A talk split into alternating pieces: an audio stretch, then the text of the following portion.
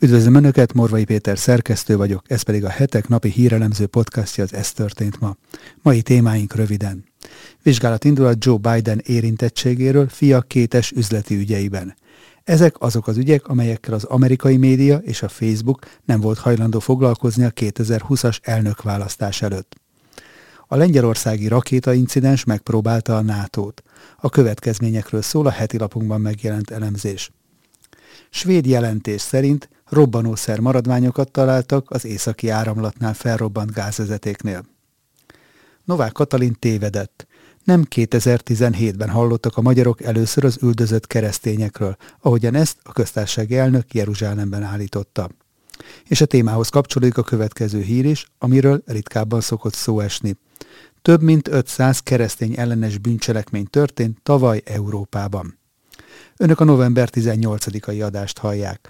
A nap legizgalmasabb híreit és aktualitásokat a hetek válogatásában, amelyeket a videónk leírásában szereplő linkeken el is olvashatnak, csak úgy, mint a hetek.hu oldalon.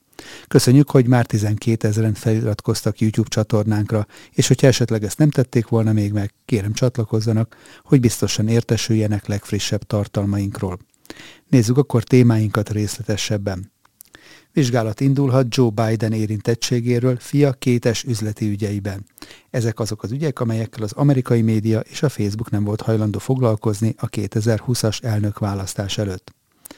Joe Biden amerikai elnök közvetlen részvételét is vizsgálnák fia tengeren túli ügyeiben az amerikai képviselőház több bizottságának leendő republikánus elnökei.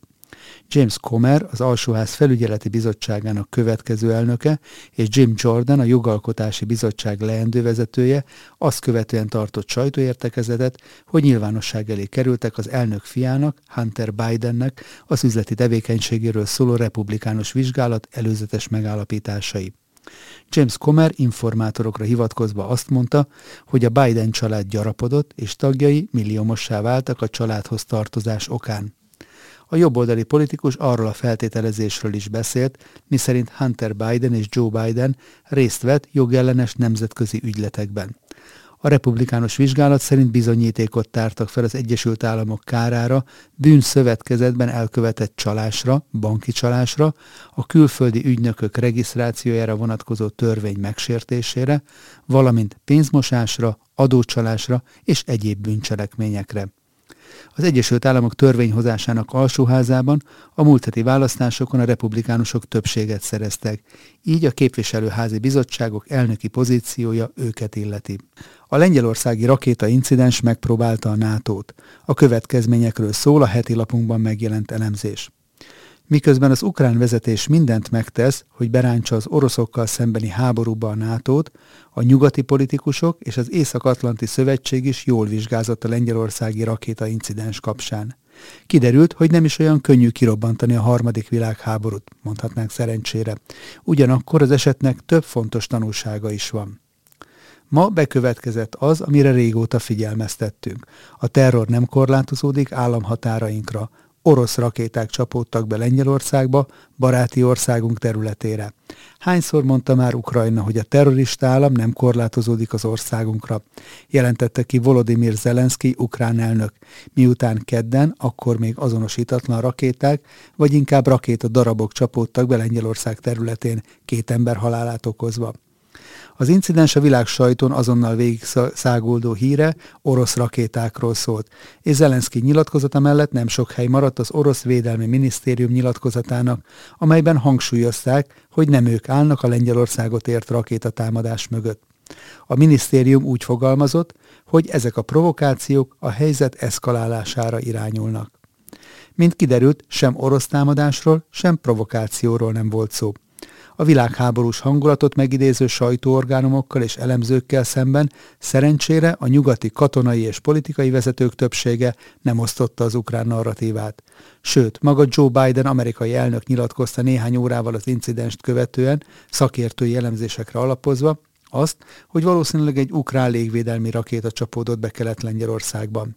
Jens Stoltenberg, NATO főtitkár pedig azt hangsúlyozta, hogy nincs arra bizonyíték, miszerint Oroszország szándékos támadást indított volna a NATO ellen, és a rakéta nem egy támadás miatt jutott be a NATO területére, ezért sem fogta el a légvédelmi rendszer. Ez az óvatosság részben talán annak is betudható, hogy egyébként is változás tapasztalható az Ukrajnával kapcsolatos amerikai kommunikációban. Míg az elmúlt év során Zelenszky szavait itták a legnagyobb amerikai politikai és kulturális fórumokon, illetve rengeteg anyagi és fegyverszállítmányban mérhető támogatást nyújtottak Ukrajnának, addig mára az amerikai lakosságban megnőtt az úgynevezett csekkes, vagyis feltétel nélküli támogatással kapcsolatos elégedetlenség. A teljes cikket a hetek ma megjelent számában olvashatják. A témához kapcsolódó podcast beszélgetéseinket Robert Szikasztel biztonságpolitikai szakértővel, valamint Somkuti Bálint hat történésszel a leírásban szereplő linkeken találhatják. Svéd jelentés szerint robbanószer maradványokat találtak az északi áramlatnál. Egy svéd ügyész megosztotta az északi áramlat meghibásodása miatt indított vizsgálat előzetes eredményét. Ahogy arról beszámoltunk, Szeptemberben felrobbantották az északi áramlat vezetékeit, és az orosz védelmi minisztérium a brit haditengerészetet vádolta meg az akció elkövetésével. A svéd és dán hatóságok az északi áramlat 1-es és 2-es gázvezetékein keletkezett négy lyukat kezdték el vizsgálni az incidens után. A dánok arra a következtetésre jutottak, hogy erőteljes robbanások okozták a vezetékek meghibásodását. A svéd nyomozók pedig robbanószer maradványokat találtak a helyszínen, amelyek szintén azt bizonyítják, hogy szabotás akció következtében sérültek meg a vezetékek. Mats Lindqvist, svéd ügyész elmondta, hogy a balti tengeren végzett vizsgálatok során több idegen tárgyat is találtak. A svéd biztonsági szolgálat szintén megerősítette, miszerint robbanószer maradványt azonosítottak több olyan idegen eszközön, amelyeket begyűjtöttek és megvizsgáltak. A jelentések azonban nem adtak magyarázatot arra, hogy hogyan helyezték el a robbanószereket a vezetékeknél, és ki lehetett a felelős a szabotás akcióért. Az ügyészi hivatal további vizsgálatokat végez, hogy megállapítsa, miként lehet azonosítani az elkövetőket. A svéd és dán hatóságok mellett német nyomozók is bizonyítékokat gyűjtenek, hogy kiderítsék, ki követte el a robbantásokat. Novák Katalin tévedett. Nem 2017-ben hallottak a magyarok először az üldözött keresztényekről. Többek között a hetek és évtizedek óta foglalkozik a hitvalló keresztények megpróbáltatásaival Európában és világszerte. Mint arról beszámoltunk, Izraelben tett látogatást a Magyar Köztársasági Elnök. Az út során elhangzott egy olyan kijelentés, ami távolról sincs összhangban a tényekkel. A Mandiner beszámolója szerint Novák Katalin a Jeruzsálemi Szent György katedrálisban találkozott a közel-keleti keresztény egyházak vezetőivel. Az eseményen a köztársasági elnök beszélt Magyarország elkötelezettségéről, az üldözött keresztények melletti kiállásról és a Hungary Helps program segí- célkitűzéseiről. Többek között kijelentette, mikor ezt a programot megindítottuk, Magyarország gyakor- Magyarországon gyakorlatilag senki nem tudta, hogy vannak a világon üldözött keresztények. Mára viszont a magyarok nagyon is tudatában vannak annak, hogy a keresztények a legüldözöttebb vallás. Nos, a magyar kormány valóban elismerésre méltóan sokat tesz azért, hogy a közvélemény megismerje a keresztényeket ért atrocitásokat, amelyekről a média sokszor méltatlanul keveset beszél. Az viszont biztosan nem felel meg a tényeknek, hogy Magyarországon a 2017-ben indult Hungary Health program előtt gyakorlatilag senki nem tudta volna, hogy vannak a világon üldözött keresztények. Mások mellett a hetek 1997-es indulásától kezdve kiemelten foglalkozott az üldözött keresztények helyzetének bemutatásával a közel-kelettől Afrikán át egészen a távol-keletig. Lapunk rendszeresen ismertette az amerikai külügyminisztérium vallásszabadságról szóló országjelentéseit, valamint az Open Doors nemzetközi keresztény emberi jogi szervezet jelentéseit is. Emellett a 15 éves kutató munka összegzéseként 2012-ben a hetek megjelentette az Akikre nem volt méltó a világ, hitvallók üldözése egykor és ma című kötetet, amely 46 tanulmány tartalmaz a témában.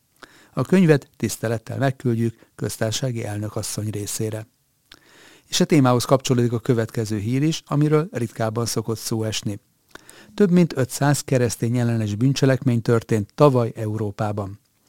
Az elmúlt két évben csökkent a keresztények ellen elkövetett bűncselekmények száma Európában, de aggodalomra ad okot, hogy négy keresztényt meggyilkoltak a hite miatt, és a média több országban is negatív képet fest a hívőkről. Az Európai Keresztényekkel szembeni intoleranciát és diszkriminációt vizsgáló intézet friss jelentése szerint tavaly több mint 500 keresztény ellenes bűncselekmény történt, vagyis felére csökkent az ilyen jellegű cselekmények száma 2020-hoz képest, de ez annak is köszönhető, hogy a keresztényekkel szembeni egyre növekvő negatív társadalmi viszonyulás miatt sokan inkább eltitkolják azt, hogy hívők. Az intézet kutatásából az is kiderül, hogy a keresztények elleni gyűlöletbűncselekmények tényleges száma magasabb lehet, hiszen az áldozatok nem minden esetet jelentenek a hatóságoknak. A hívőkkel szemben 19 országban követtek el bűncselekményeket, 14 esetben fizikai támadásra került sor, és négy keresztényt meggyilkoltak a hite miatt. A keresztények elleni negatív média kampányok is folytatódtak, amelyek a spanyol katolikusokkal szemben voltak a legsúlyosabbak tavaly. Több esetben a közösségi médiában letiltottak keresztény szervezeteket, amiért a hitükkel kapcsolatos tartalmakat tettek közé, miközben a hívőkkel szembeni gyűlöletbeszédet tartalmazó üzeneteket nem szankcionálták ugyanezeken az oldalakon. Az Egyesült Királyságban elfogadott gyűlöletbeszédet tiltó törvény miatt több esetben is sor került utcai prédikátorok letartóztatására.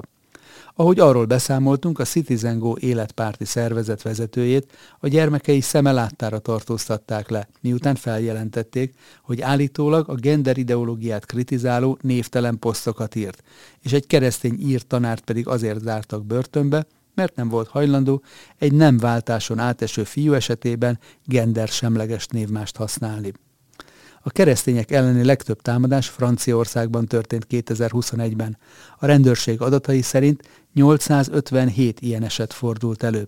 De a hívőkkel szembeni támadások szempontjából a top 10-ben szerepel még Németország, Olaszország, Lengyelország, az Egyesült Királyság, Spanyolország, Ausztria, Belgium, Írország és Svájc. A jelentés szerint átlagosan napi egy támadás ér keresztény helyeket, legyenek azok templomok, gyülekezeti házak vagy temetők. A legtöbb esetben összefirkálják, megrongálják vagy megszentségtelenítik a hívők számára fontos helyszíneket, de az adományokat is sok esetben ellopják. A kutatás szerint az LMBTQ-val kapcsolatos Biblián alapuló álláspontjuk miatt is egyre több esetben szenvednek el üldöz- üldöztetést keresztények Európában. A vallásszabadság súlyos fenyegetés alatt áll Európában, különösen a keresztények esetében, és a relativizmus jelenti az egyik legnagyobb veszélyt.